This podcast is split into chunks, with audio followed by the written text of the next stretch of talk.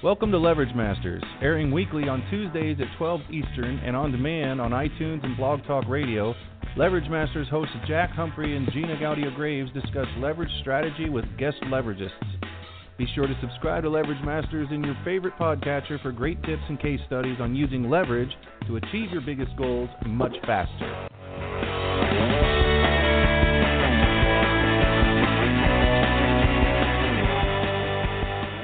Well, welcome everyone to another episode of Leverage Masters.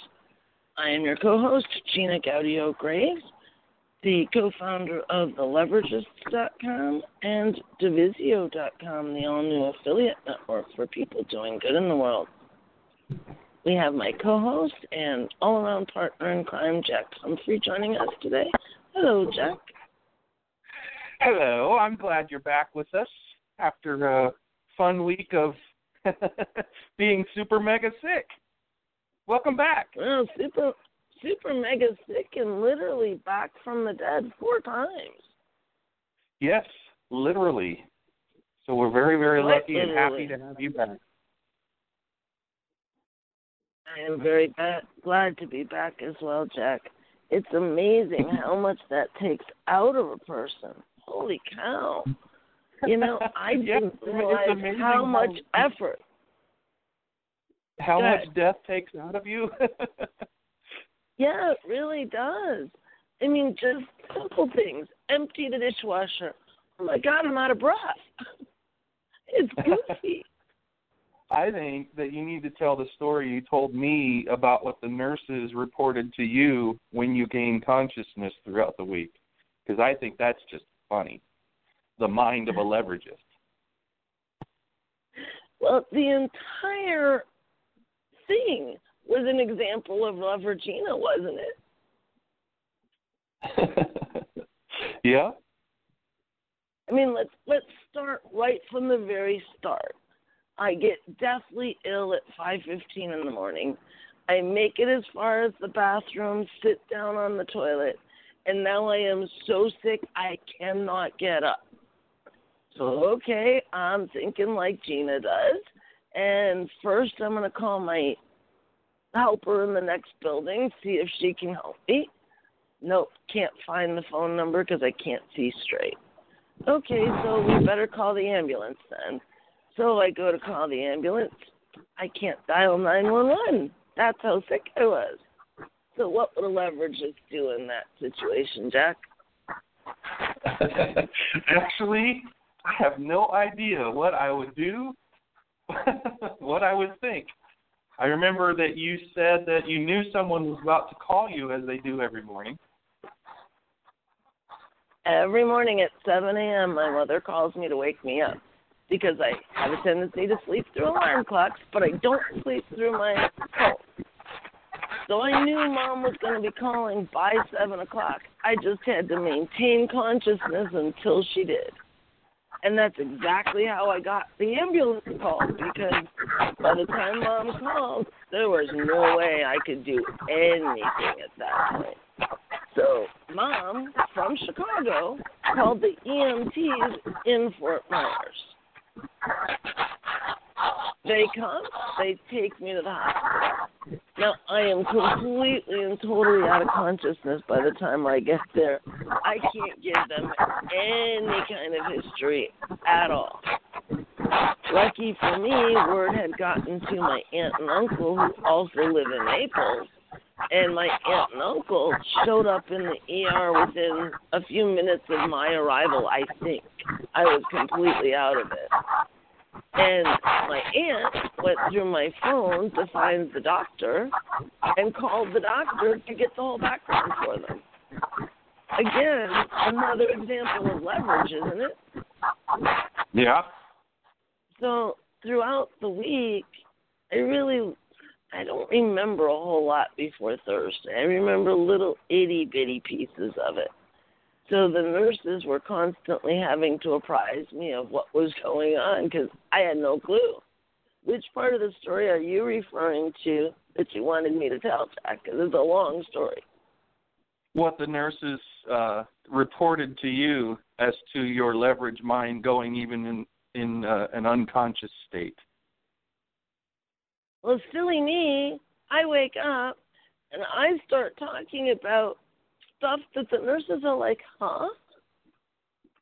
I'm literally thinking about work and talking about work while totally out of it with the nurses. and the nurses keep asking me questions about this and that and this person and that person. It was really funny. By the time I gained consciousness totally on Friday, the nurses are like, What is it that you do for a living? Was it weird to wake up and have them parroting names back to you that you knew they shouldn't know? It really was. Very weird.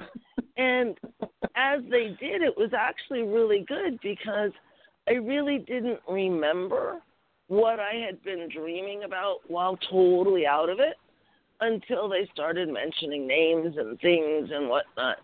And it turns out that my unconscious brain was sitting here working on strategies for me and ideas for my business that there's no way in hell I would have come up with without being in an unconscious state. Now that's just cool. Leverage in your sleep. There's another Leverage in my Um, sleep. there's another guide that has to come out now. Well, Although I wouldn't recommend doing that, it the way you did it last week. Yeah, neither do I. Neither do I. But that's something that I don't think enough of us recognize. Our unconscious minds as a source of leverage. So even when I'm not sick and dying, I'm using that unconscious mind to come up with all the leverage strategies that I come up with. And usually, what that looks like is I'm playing a mindless strategy game like solitaire, for example. And just the mere action of playing solitaire, when I've done it for a half hour, 45 minutes, all I have to do is set my intention before I do it. My intention is solve this problem. I then go and do a mindless activity like playing solitaire. It's an unconscious competence for me. And within a very short period of time, the answer came to me. I didn't have to go and force it and figure it out. Does that ever happen to you too, Jack? Yeah, if you if I remember to, you know, task my mind for those things, and the way I do it is in, med- in meditation. I'll I'll just ask questions. You know, what's this? What's the next thing? You know, what do we need to do to figure out this? And the nice thing is, it gives your monkey mind something to actually tear into that you want it to be working on. And if it's doing Yeah. stuff like that, it can't worry. it can't run wild and look for problems and you know keep you up at night and you know with worry and and uh and everything else if you task your mind at least i've found if i task it with things that i want it to do what it's really actually good at it'll work to find solutions subconsciously until it does until you redirect it to do something else so it's really like you know, I've learned a lot about taking control over something I didn't know.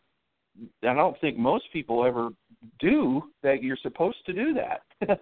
Otherwise, your mind will find something to do. Like your body was out of commission and your mind got bored because it didn't really have a lot to do. I mean, you weren't trying to move around. You weren't, it really didn't, you know. So what does it do? It starts thinking about business and work and leverage and.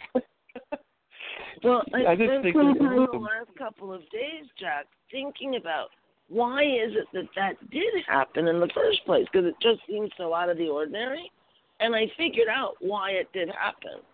The key is in what I said a few minutes before you started talking. The key is in setting the intention. When I first realized I was in big trouble in the bathroom Saturday morning, I knew that I had to find a way to stay conscious until mom called. So I actually set an intention to actually sit there thinking about some of the things that were going on in work to help me stay conscious for seven o'clock to come. And just because I stopped and mom called didn't mean that my monkey brain stopped working. I was still fairly out of it at that point. I was out of it for almost a full week. So what's my brain do? My brain just kept working on it. it's crazy. But it, it I mean that has a lot to do with, you know, how we work on a regular basis and what we think about sure and what we whether we let our brains go on autopilot our mind rather because there's a difference between the brain and the mind and yes. and what uh you know and i just think i used to just and i still have to i don't think it's something that you just set and forget you always have to be mindful you have to remind yourself to uh you know it's like having a toddler, a really intelligent toddler.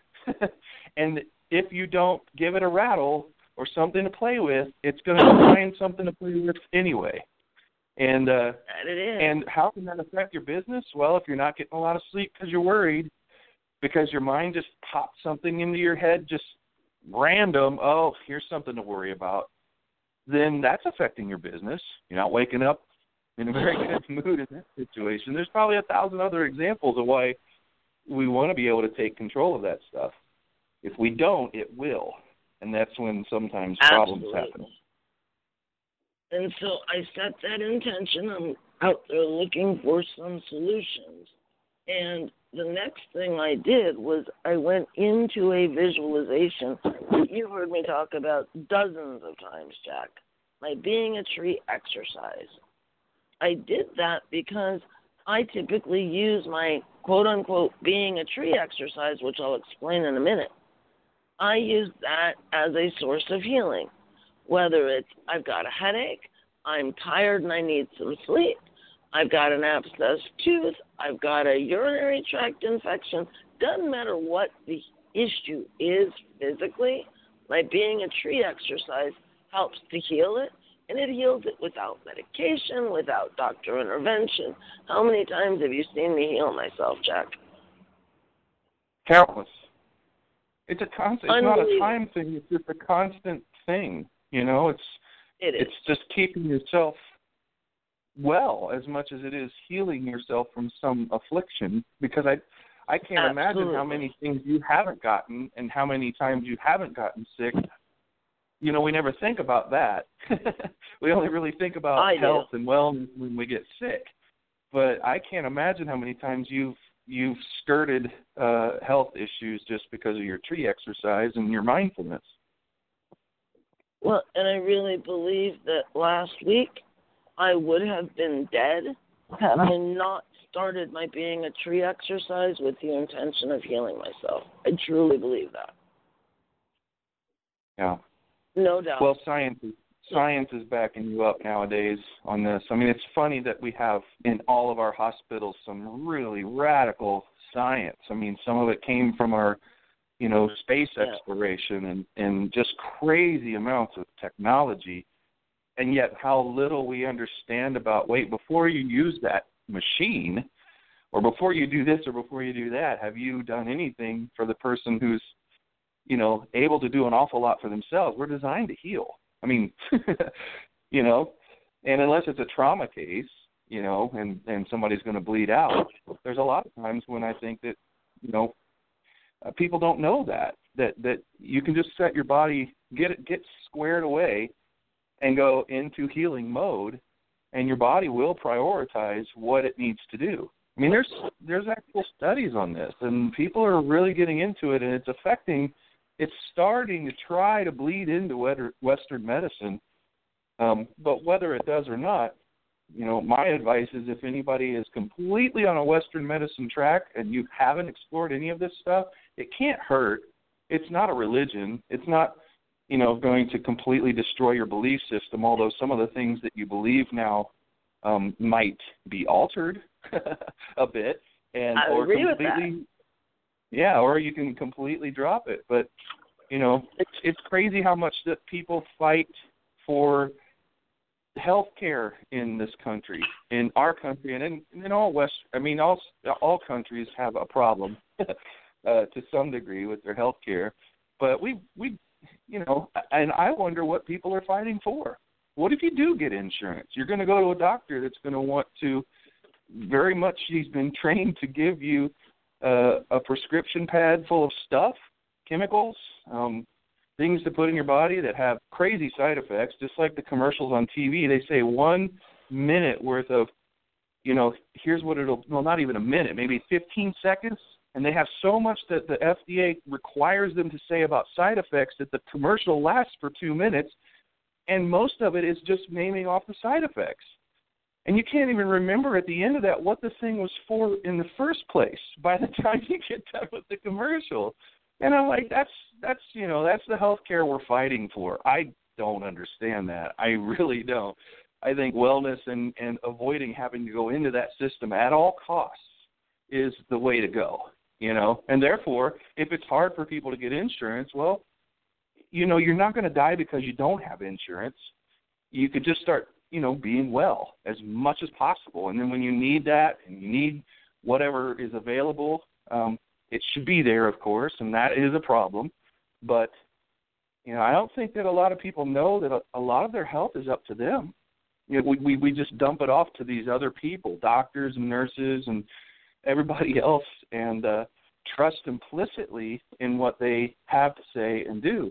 Now, you are a good example of somebody who doesn't do that, um, and uh, you know, you you use leverage everywhere. You're you're, you're trying to figure out uh, what your best care is, and you know that you are a full 100% participant in the decisions. You could have, and they wanted to run you out of that hospital with all kinds of marching orders to go see this specialist and that specialist and get on this drug and do this program. What was your reaction to all of that? Well, I am so blessed, Jack, in that my primary health care provider is an integrative practitioner. And even though he did not have privileges at the hospital that I was at, he was in full communication with the hospital several times a day, every day that I was there. And he was insisting that they take a more integrative approach and that they not do exactly what you just described. So they were not allowed to provide me with all of these marching orders for all of these things that I was supposed to go and do, Dr. Ying would not have allowed that to happen, which is awesome. If you ask me, that's the way healthcare should work in my world. There really is a brain body connection. And if you can understand that brain body connection, you really can use your mind and your brain to heal your body better than any physician or any medication ever could.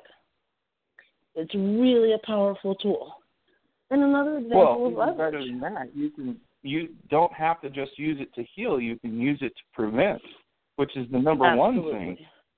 You know, I was Absolutely. in the environmental movement back when back when I was learning how to be you know, environmentally conscious and everything. So it was pretty level 101 remedial stuff like reduce, reuse, recycle, you know, trash issues, stuff. That's how it all starts. And my biggest thing then was like, why are we on the third R? We're on recycle. We've completely forgotten about the reduce part, and I all I saw was a mm-hmm. bunch of people wasting because of the third R, which is recycle as long as I'm recycling, I can produce and waste and you know all kinds of stuff because it's being recycled, right?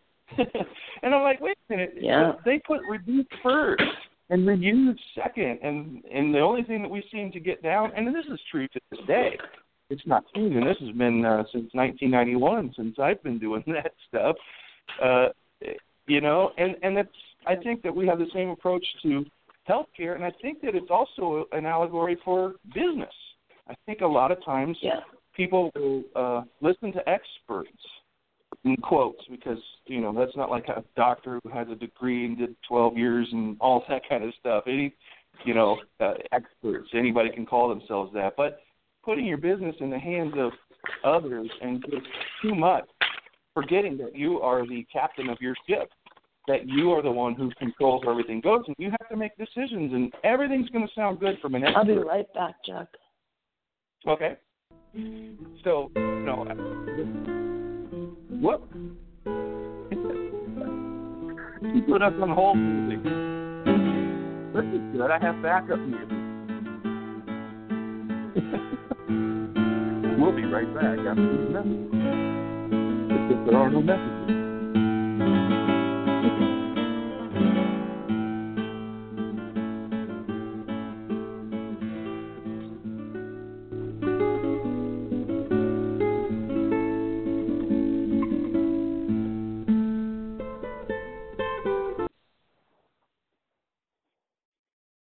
I'm so sorry, Jack. The hospital was calling to check up on me. That's all right. We were listening to hold music. oh no! Oh no! I'm so sorry. I don't know how that happened.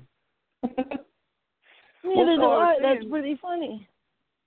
I was saying that I think a lot. Don't you agree that we see a lot of clients that don't know that they're supposed to be taking the lead in their their business the way that we talk about, you know, healing ourselves and preventing and doing, you know, wellness programs and stuff for our bodies, but there's also that with your with your business.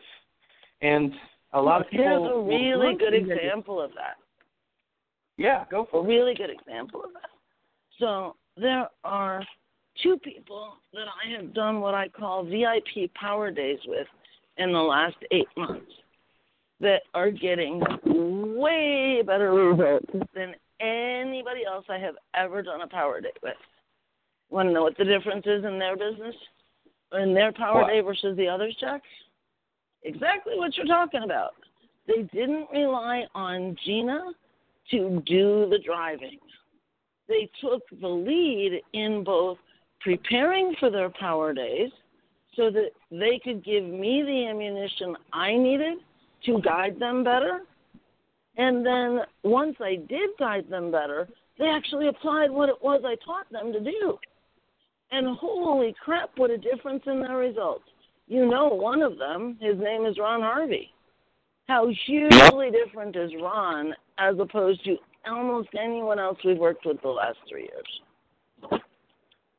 Yeah, he came in knowing uh, that he wasn't throwing himself at our mercy, um, that he wasn't giving up his uh, being the the boss and the CEO and the president and everything else of his own company, and he never had that attitude. So it never affected him um, negatively, like it does with people who you might think, you know, from our perspective as coaches, consultants, we think that everybody is doing that. Um, but I've been more careful over the years to figure out if somebody's just putting me on a little bit and really putting themselves on, and they're not as yeah. um, they're not captaining their ship quite as much as they sound like they are, and that'll become clear on the next meeting when not everything is done because everything must be done. Whatever was discussed the first time, it's back in your court, and when we get back together, all of this will be done. And then it's not, and then it's like kind of halfway done, and you know, and it's like, oh, okay. So I don't know what you think is going to happen here, but we're getting behind with your goals. We need to step it up. So it is and interesting. with Ron, it's not just that it's done. He's got whatever it is we asked of him done, and he's got the next part started, at least the outline of it, so that we can then guide the next step. It's not enough to just go ahead and figure out, okay, let's apply this one thing. You got to get ready for the next piece too. And that's exactly what happens in the being a tree exercise, believe it or not. It's going to sound weird, but it is. We should talk Yeah. about what that exercise is for a minute, Jack. Absolutely. There is a book called Full Body Presence that you will find at joindu.com forward slash full body, F U L L B O D Y. Joindu.com forward slash full body. The book is written by Suzanne Durana Scurlock. Suzanne is really the person that I learned the brain body connection from. I was sent to the book by my own doctor, Dr. Joel Yang. So, really interesting that without even talking to Dr. Ying, I then go and use what I learned from the book to actually ensure that when I got to the hospital as a trauma patient, I was actually going to get some effect from what they did. Had I not started the exercise from the book, I don't know that what they did for me at the hospital would have been very effective. I really was a trauma patient.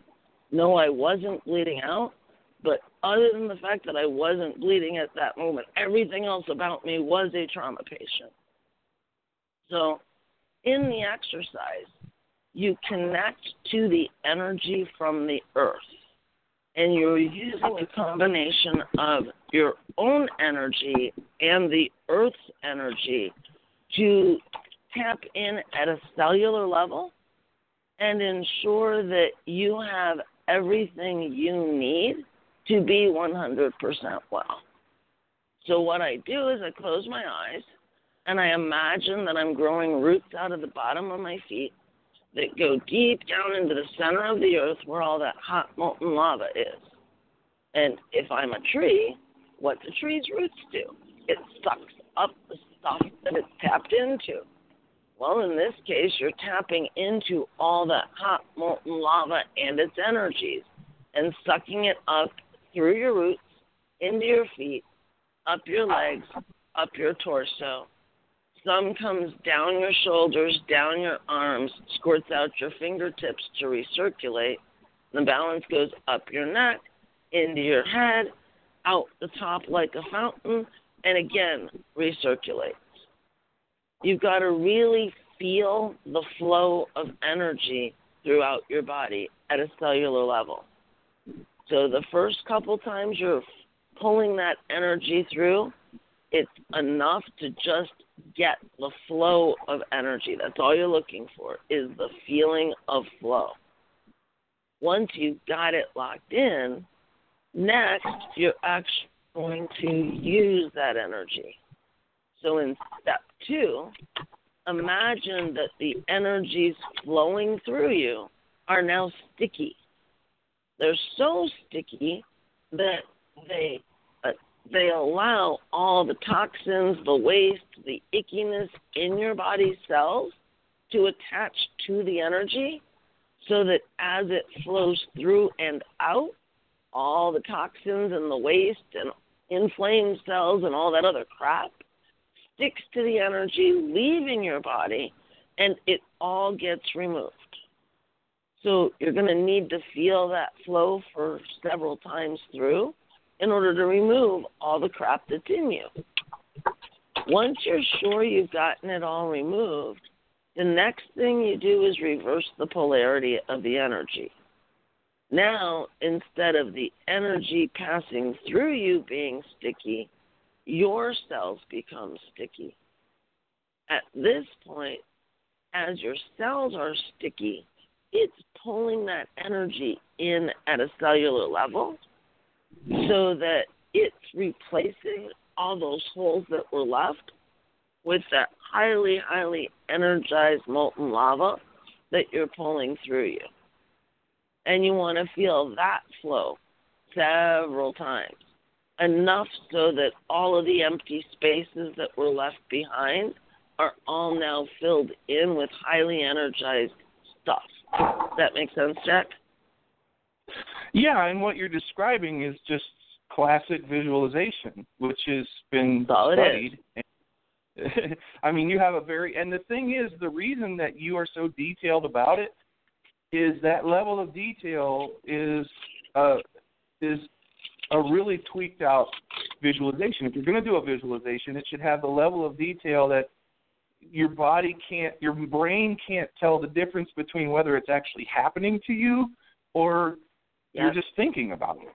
And and so yeah. you know, and that's a that's not an easy thing to do. That's something you have to practice. But if you guys want to hear, you know, something exactly related to that, if you've ever heard about the monks who uh would go to meditate in caves at, you know, ten, twelve, thirteen thousand feet up in the mountains in the freezing, freezing cold, and they take off their shirts and they put wet sheets on them. You can find this on the internet, and it's even been um, uh, proven on Snopes and other things because people can't believe it. But it's you know it's it's been completely and it was studied at Harvard in 1981 uh, about monks being able to raise their body temperature with nothing other than meditation and being half naked in an ice cave with a wet sheet and there they you can see if you find a video of it you can see steam coming off of that sheet now you would think that guy is going to go hypothermic pretty darn quick. You know just taking your shirt off and going 13,000 feet up in the air in the ice would do that. And then wrapping a wet sheet around you would by the end of like I don't know how long it takes them, but you know, let's say a couple of hours, the sheets are dry. They now only build up enough heat to heat their bodies up, they and and stay warm and not go hypothermic, they actually dry the sheets. They have extra heat left over to dry a wet sheet at altitude in a cave of ice. Well, here's how effective mm. that is, Jack. When I first realized I was in trouble, I was pretty sure that my body temperature was between 105 and 106. And because it was so high, that's why I'm now out of it and somewhat delirious. So I knew I had to reduce my body temperature quickly. Yes, I did remove most of my clothes. I had half of a t shirt left on when I was done. But that by itself was not going to reduce my body temperature enough to make my brain function again. So, as I was doing this exercise, pulling the energy through me, I imagine that that energy was ice cold, literally 32 degrees. I wanted cold energy, not hot energy, flowing through me so that it could reduce my temperature quickly. When the EMTs got here at 7:45, Jack, my body temperature was only 92.4 degrees, and they put me into heated blankets. you did too good. I did way too good. But that's part of what saved my life. And the doctors have said that since. It's part of what saved my life.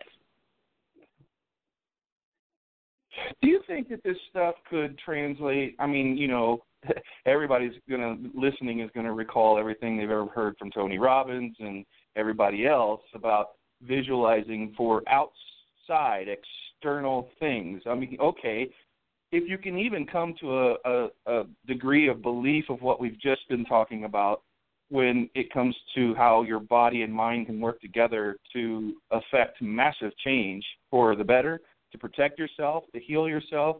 Okay, I mean that's a lot to swallow for some people. But I'm just going to go ahead and take it further because I'm kind of tired of that conversation. I've already decided years ago that this is true. I've had empirical firsthand evidence of it, and then friends like you and and all the other people that I've talked to about it, all the studies that have gone on and everything, and kind of it bores me a little bit because I'm ready to move on. So I'm ready right. to talk about things like what happens when we do this kind of visualization to our external surroundings, like um, um, like our businesses, like uh, you know visualization and how it helps us to uh, you know, leverage the right new business partner or joint venture partner or something else really, really cool for our business. Do you believe that that's possible? I wouldn't have the business that I have if it weren't. You and I would not be working together if it weren't true.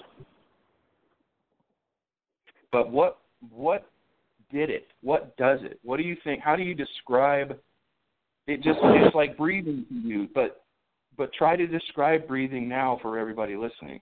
What is it? What is the effect? How do you do it? Why are you successful at so, it? Number one, you must fully believe it. It's not enough to just say, okay, well, I know Gina can do it. That's not enough. It must be a belief that not only can Gina do it, it is the truth. It is a fact and anybody is able to do it, not can do it, but is doing it. It works this way. Does that make sense? Yeah.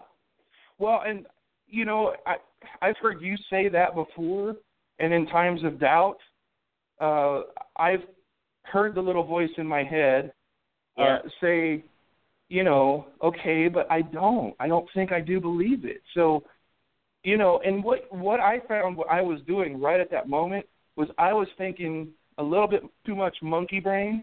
My monkey brain, mm-hmm. your monkey brain's not going to believe anything. It's, it doesn't believe anything right. ever at all, ever, except what it can see, touch, taste, feel, hear, and that's it. So, you know, when you get into discussions like this, monkey brain is always going to fool you into thinking that you don't believe something. But what I found out is there's two people in every person. There's the conscious mm-hmm. being that walks around and has a body, and then there is where we came from, our source, the person who actually, or the thing, the entity that actually notices yourself thinking. You know, who's that? Who notices when you, you know, uh, come up with a thought? Who reacts to that? And can you see that person and all those things? So I mean, you got to get into Buddhism and Zen and, and all that kind of stuff to um, to understand that. But the point was, I already knew the truth. I did know the truth. I knew it when I heard it. Deep, deep, deep inside, you know truth when you hear it. You know, there's things that just hit you in the gut, so to speak, and uh, and so what Gina was just saying is is true, but you have to reference the right part of your being. And if you're referencing the monkey part, you're never going to believe anything anybody ever tells you about you can do it, you can be president, you can do this and that and this and that. The monkey brain, if that's who you're listening to and you don't know that you are, you have to really, you know, I had to do a lot of meditation before I figured out the difference between the two things and that there even was one in the first place. And so yeah. you guys listening, there's part of you that already believes deep down, and I know this to be true because we're all exactly the same on this level.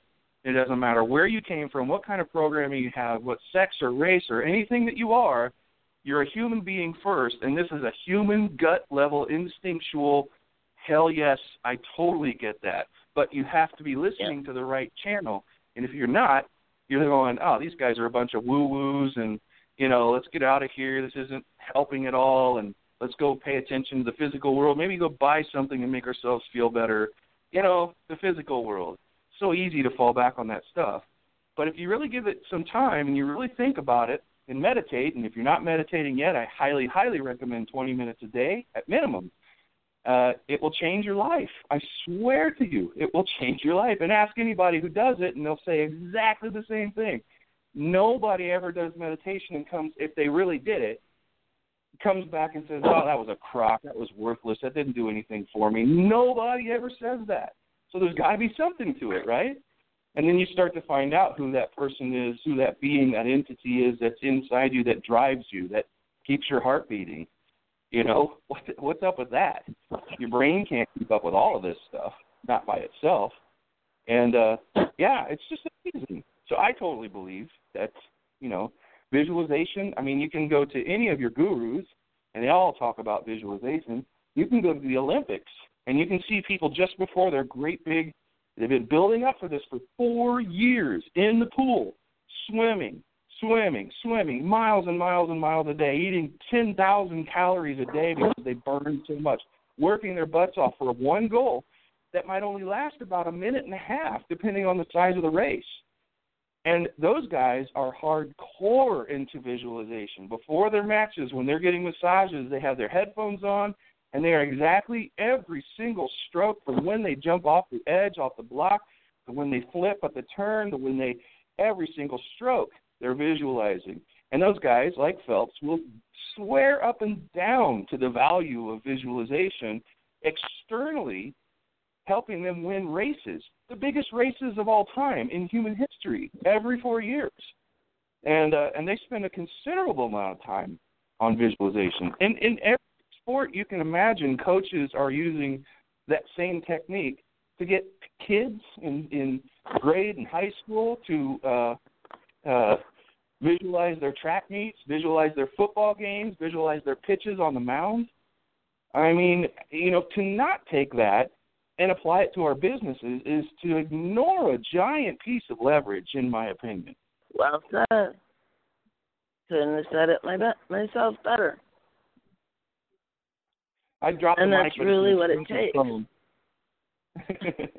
it's too funny. That's really what it takes, isn't it? Yeah, I think you it's. gotta um, get.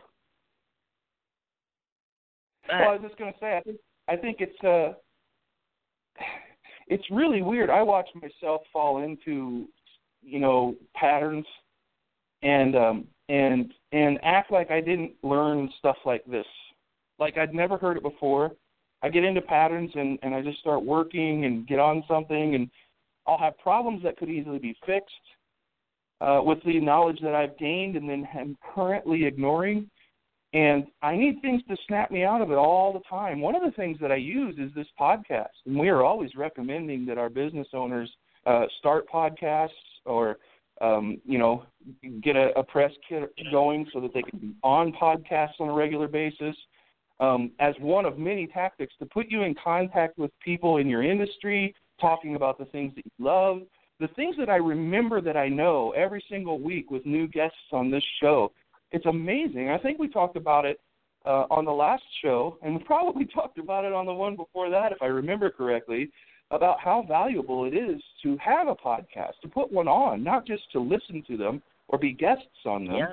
You know, we talked about the leverage of people being on, you know, your show. People, you can get people who are way bigger than you on your podcast who can then turn around and digitally put their arm around your shoulder saying, Hey, I was just on this podcast in front of their 115,000 Facebook fans, or their 50,000 Twitter fans, or their own podcast, or their blog, or the next time they show up on another show. I've seen that happen where they get on a way bigger podcast than yours and say, I was just on this uh, Leverage Masters podcast. It was really cool. We talked about some cool stuff. And they'll say that on the next show in front of a much bigger audience than yours.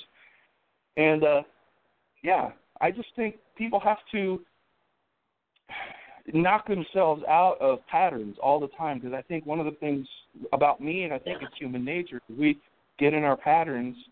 It's Tuesday, here's what I've got to do today. There's a pattern to that. I have to be on the show, we have a bachelor's call, we have all of these things, but it's not just Tuesday and it's not just about those things that happen every Tuesday. There's an awful lot of stuff that has been accumulating in my experience as a marketer, uh, search engine guy, all that kind of stuff that could come to bear in every single part of today. And you can't forget it. You can't allow yourself to forget it and just be guided by it's so easy to slip into being guided by the day, guided by your calendar, guided by your you know, your your list of goals. And those things are all cool and they all have their their place, but it's almost like throwing yourself in the hands of Western medicine and saying, "Hey, do all this stuff." Had they not gotten your history, Gina, they would have done some things to kill you. They that, that's what they're always worried about, and that's why they always want your history so they know what drugs you're taking, what problems you've had in the past. Your immune system is a vital factor in how someone's going to treat you in the situation you were in last week. They at one moment didn't know anything about your immune issues you know, before yeah. your aunt and uncle got there.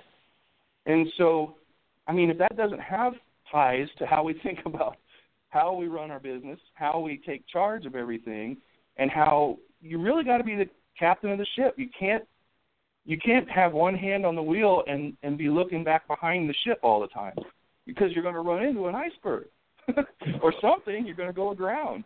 The captain of a ship truly is at the helm, very alert, and watching what what's coming up next, planning the next move. If you're in a very big ship, you got to plan way ahead because those things are hard to stop and turn.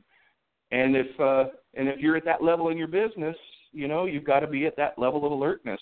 And nobody around you and nothing around you, no tools, no people, could ever have the right effect or any effect at all. Sometimes that you can have. And so it's really important to knock yourself out all those patterns as much as possible. And you know that's really the important part. You've got to, you really got to believe that it it is possible for you, that you are able to do it. You've got to trust that you have the ability and everything you need, and simply make it so you're using the leverage of Earth's energy and flow to be connected and bring about whatever it is you want to bring about. This goes for health and well being. This goes for income in your business.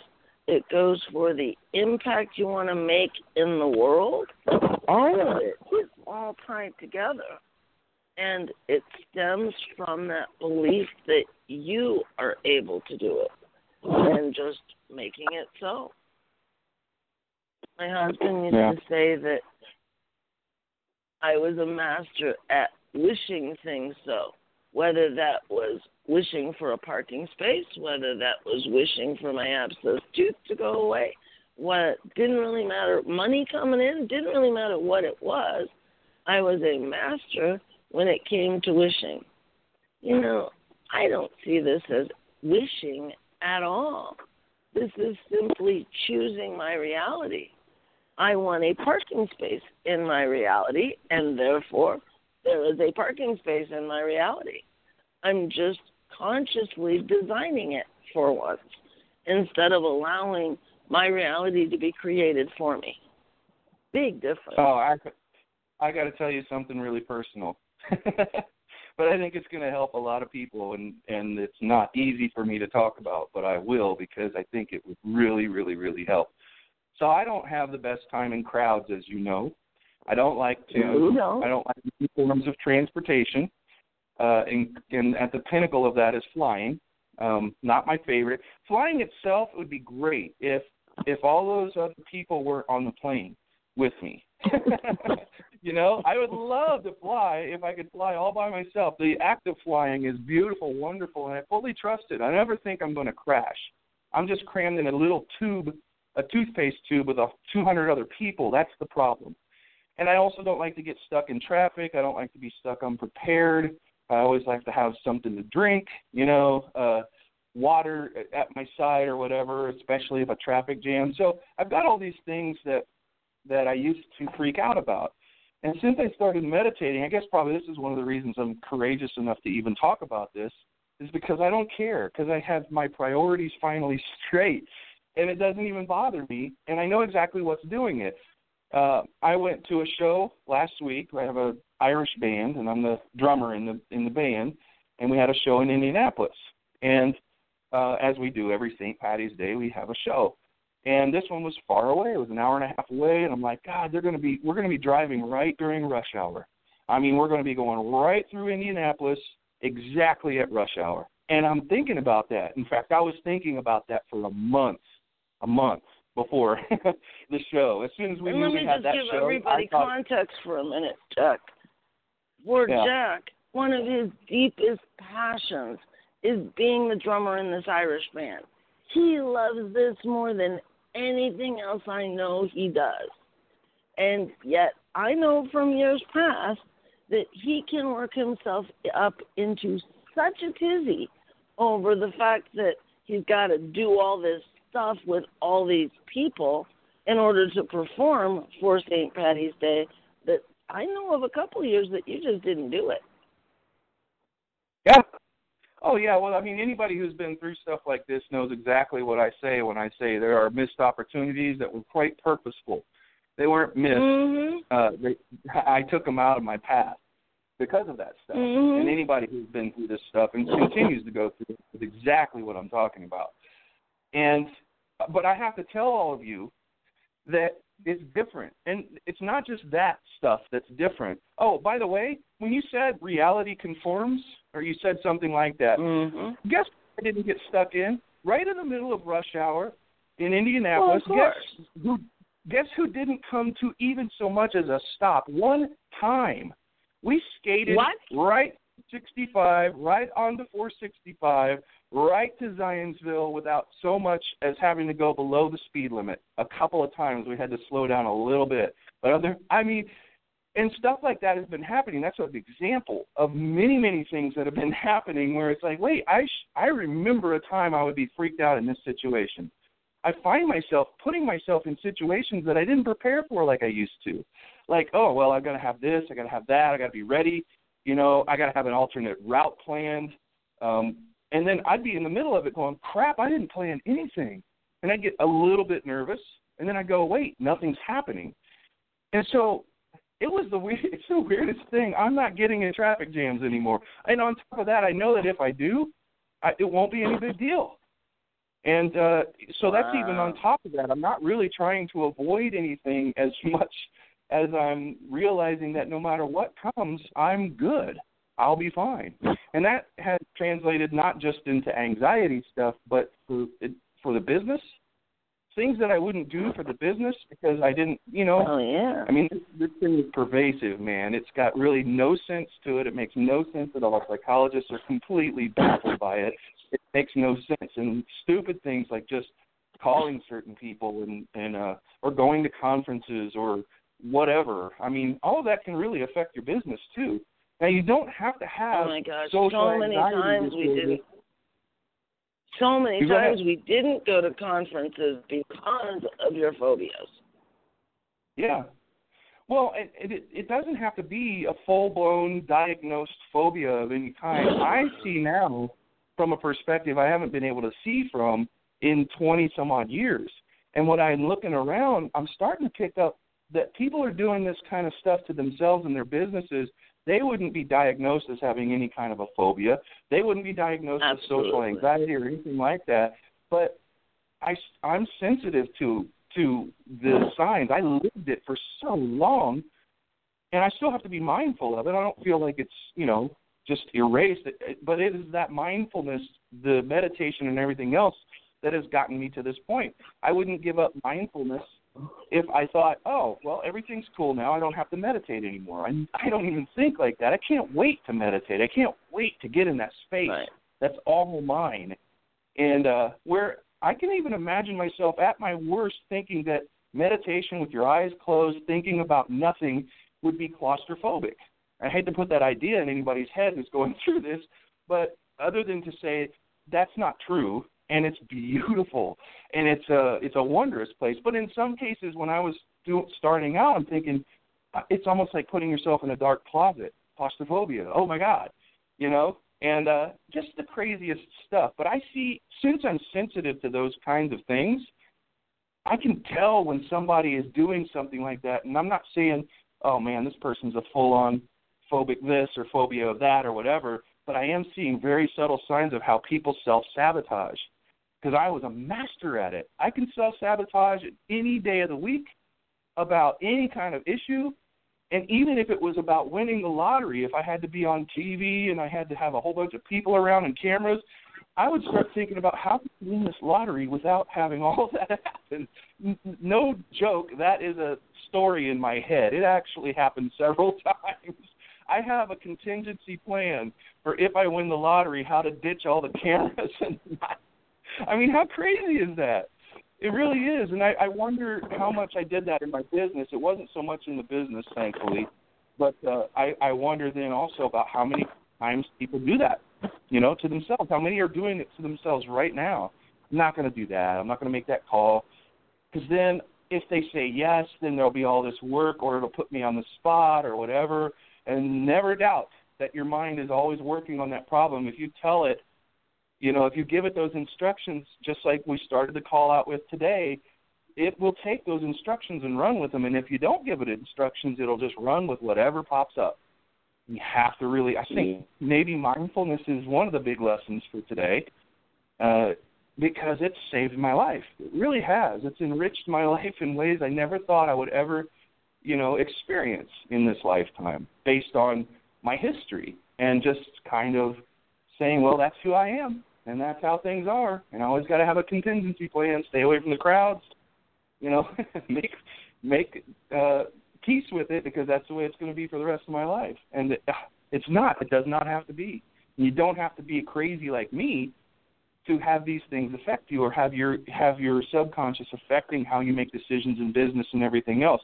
It can be very subtle, and those little subtle things that you do, those little decisions that you make, that aren't really done with a clear head, a mindfulness, um, are affecting your life and your business for sure. And you know that might sound really terrible if I didn't have a perfect solution for it, and it doesn't cost any money. You don't even have to buy shoes for going running or anything. I mean, literally, it doesn't cost you anything except a little bit of time And the time that you save in not making all the mistakes that you're about to make because you meditated for 20 minutes, it actually makes time to meditate. You can actually create time to meditate. There's a study that came out, uh, I think it was last year, where they had finally completed a study on people who had meditated 20 minutes a day minimum for five years. And then they calculated their chronological and biological ages. Chronologically, of course, they were five years older. But biologically, by all the biometrics of the way your health should be on average at 35 or 50 years old or 50 or 60 years old, the average biological age dropped by 12 years. So meditating 20 minutes a day for five years can give you as much as 12 years on the end of your life meditation actually is the only thing that mankind knows of that can create time at the end of your life and give you more of it. And so, for that alone, whether it helps your business, I mean, because it does, whether it helps you personally and your health and everything else, it does, that alone right there would be reason to do it in and of itself.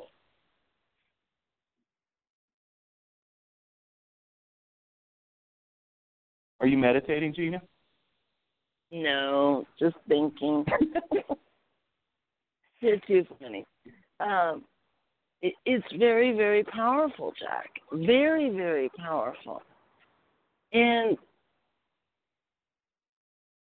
to get yourself started with it, it why do not enough people start with meditation, Jack? They need to. So do you have a good resource for them? We only have 90 seconds left for how can they get started? Um, they can go to thriverly.com, and I have a bunch of information about it. It's my passion project. Um, Thriverly, it's Thrive with R L Y at the end, thriverly.com. And uh, I've got meditation there uh, that I created because I'm also kind of a, um, my degree is actually in uh, TV recording, produce, producing, and everything. So uh, I, I gave myself an outlet there, and were, was able to create some meditations and love doing that. And um, but YouTube, I mean, there's just thousands and thousands and thousands of uh, videos that are really not videos as much as they're you know pictures with beautiful music. You can look up Tibetan singing bowls, um, all kinds of stuff that just um, mellow you out, something to listen to. And so you don't have to worry about oh god i'm thinking again or oh there goes another thought. You can just listen to the bowls and your thoughts go right through the floor. You just don't have them because you're totally totally relaxed there's also lots of trainers. Thich Nhat Hanh there's all kinds of buddhist trainers that will teach you how to do um meditation. It's really really easy. You just have to chill out about whether or not you think there's a lot of requirements because there aren't. It's not hard. Really there's nothing hard about it. But you know, some guidance in the beginning would be great. YouTube is your friend. I have playlists out there that are crazy huge with all kinds of different guided, non-guided meditation, um, binaural, solfeggio, isochronic beats, you name it, just all kinds of stuff, and it's out there. So um, if you get on my list at Thriverly, I'll be happy to show you all how to find all of that stuff and how to use it and get going on this. Thank you so much, Jack. Mindset yeah. is one of the most powerful leverage tools that you guys have. It is so powerful, it can save your life. It did mine last week. I strongly encourage you to go to Thriverly four times to www.thriverly.com. Thanks so much, Jack, for this opportunity to share the story. We will be back next week, same time, same place. Have a great week, everybody. Bye bye. Tune in next week for another episode of Leverage Masters. And don't forget to follow us on Facebook on our Leverage Black Book page to keep up with the latest. We'll see you next time on Leverage Masters.